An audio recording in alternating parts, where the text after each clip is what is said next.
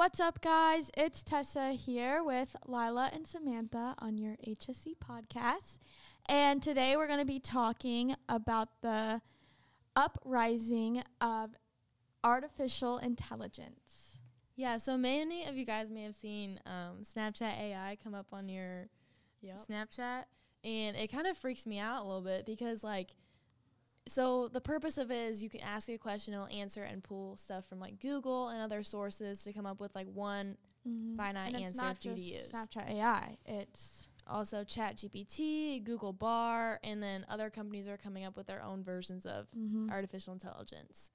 Um, so it can be seen as a positive thing in many ways. Like it can make people more productive, like because it compiles all this information in one place. It can do a lot of things for faster, you. more efficient. Mhm. Yeah, for sure. And like, but however, there's also concerns that come up with that with like Major concerns. major concerns. Like how far is too far? Because like we're giving a computer this much power to do all these things, and like there's no really regulations on it right now, and that's I think a major concern.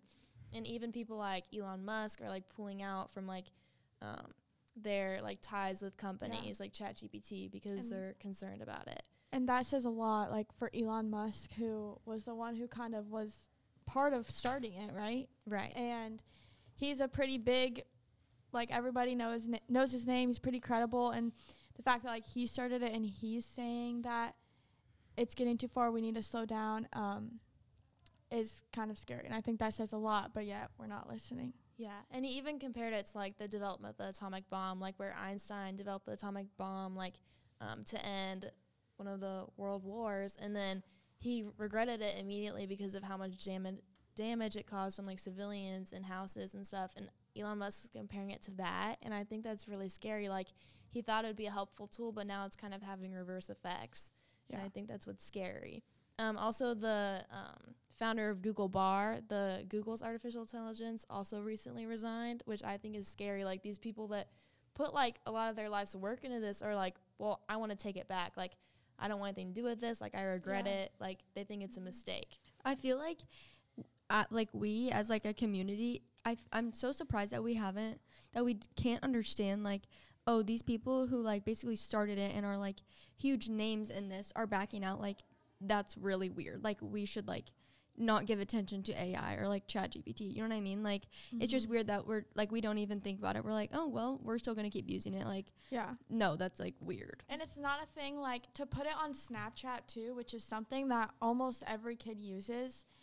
Like it's not like it's open to everyone. Everyone can use it. And the fact that Snapchat put it on there, like I've had my the same Snapchat account for years and when you sign up for Snapchat, you know, for almost every app you like got to accept to the terms and conditions and nowhere in there did it say you need to accept for this may, my AI because it wasn't created years ago. Like and then it just randomly pops up on my on my um, following page and it's like I never consented to this and yet it's literally stuck on there. Like usually if it's like a normal like it's if it's an actual real life friend on your following page, like you can unfriend them, you can block them, you can do whatever you want. Like if you don't want them, you don't have to have them there. My AI, it's literally stuck. And like um it's supposed to be for Snapchat like a friend. Um like I was messing around with it one day just to see what it was all about. I forget what I ended up asking it, but it was basically saying how its purpose is to be your friend and to give you advice like when you're feeling lonely. And on the surface that may sound like oh that's a great thing you know like it wants to be my friend. But if you think about it like we're to the point where we're we're trying to be friends with robots.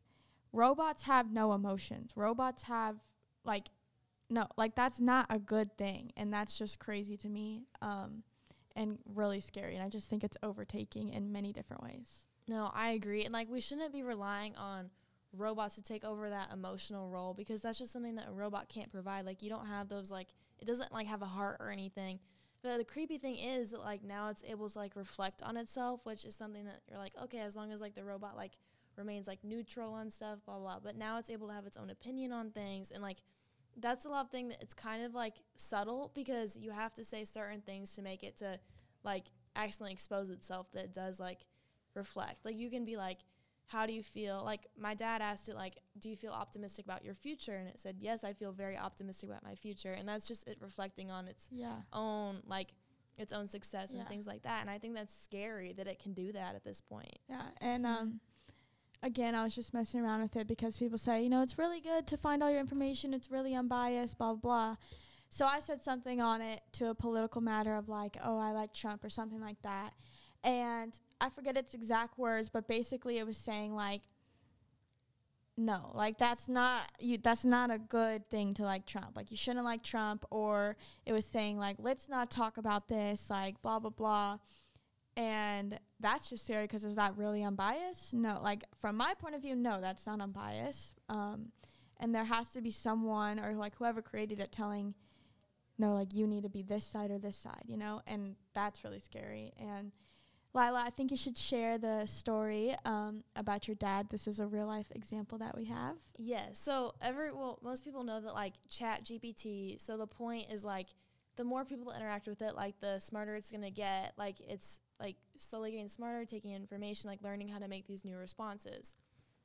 So my dad, like for his job, he works with a lot of numbers, like evaluating companies, stuff like that. And he w- was trying to write a code to make his work more efficient. And he was like, you know what? I could write this in three hours, but ChatGPT could write it for me in 30 seconds.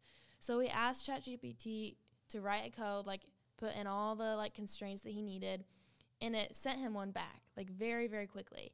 And he used it, it worked, whatever. He came back later and was looking for it again but couldn't find it. So he was like, Hey, ChatGPT, like, can you send me the code that you wrote earlier? And it sent back a code, but it wasn't the same code that it had sent earlier. And my dad was really confused and he was like he was like, What's this code?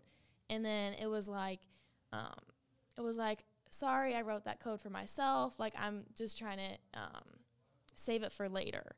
And that's what's really alarming because like artificial intelligence isn't supposed to be able to write its, Its own, own code. codes. And like that's the thing that like most people don't realize is that that is like we're like okay like it's fine as long as it can't write its own code but now it's writing its own code and i think It's that's like has its own like brain. Yes, like now it can like do things that humans aren't telling it to do. So it's like trying to get itself smarter, but in ways it's not like, hey, tell me the answer to this. It's like, oh well, I can go hack into this because I Mhm. have the code to do so. And like what's a little bit scarier too is that my dad went back and he tried to do the same thing to try to give it the same response because he couldn't find that screenshot and he wanted to like share it because he's like people don't know that it can do this this is the one thing that they've said it can't do and now it's doing it and he tried to go back and do the same thing and it just provided him this canned response like i don't write code for myself like and which is exactly the opposite of what it said mm-hmm.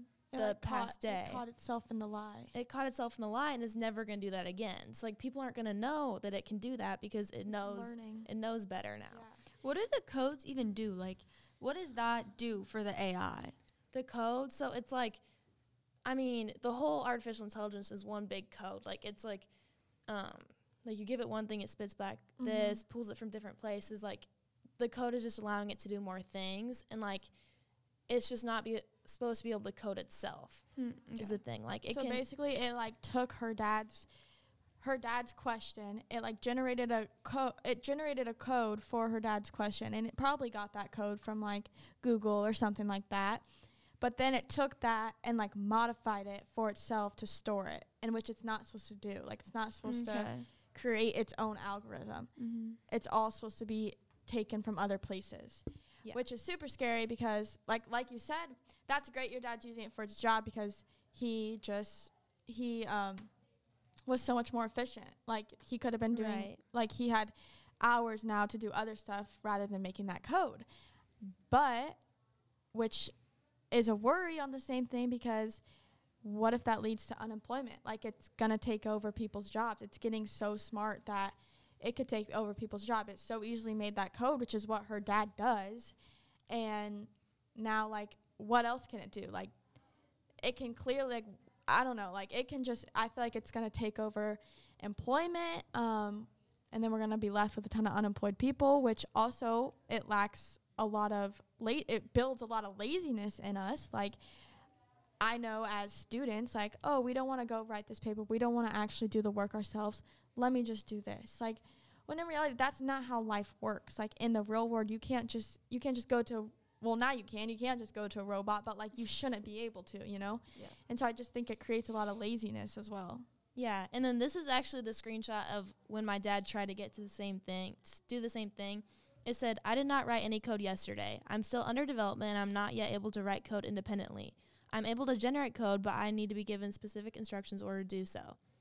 And that's really creepy because that's not what it did the day before. So it's like mm-hmm. being able to deceive people and lie. That's like a human characteristic that now these robots are coming mm-hmm. up with. Yeah, like it's scary enough that they can figure out and know everything, but like now that they can lie, like that's like scary, scary, you know? Like not good scary. Yeah, and if you think like the fact that like our phones are always listening to us and stuff like that, like it, they have so much information about each of us, and like if it gets like a mind of its own, like I don't know, I'm scared like of Yeah. the future. I really Mhm. am. And um, you mentioned a little bit earlier on it, but um, like you could ask it like, uh, "Tell me where like the best restaurants are," and it tells you. But you're like, "Hold up! How do you know that those restaurants are around my house? Like, how do you know I live here?"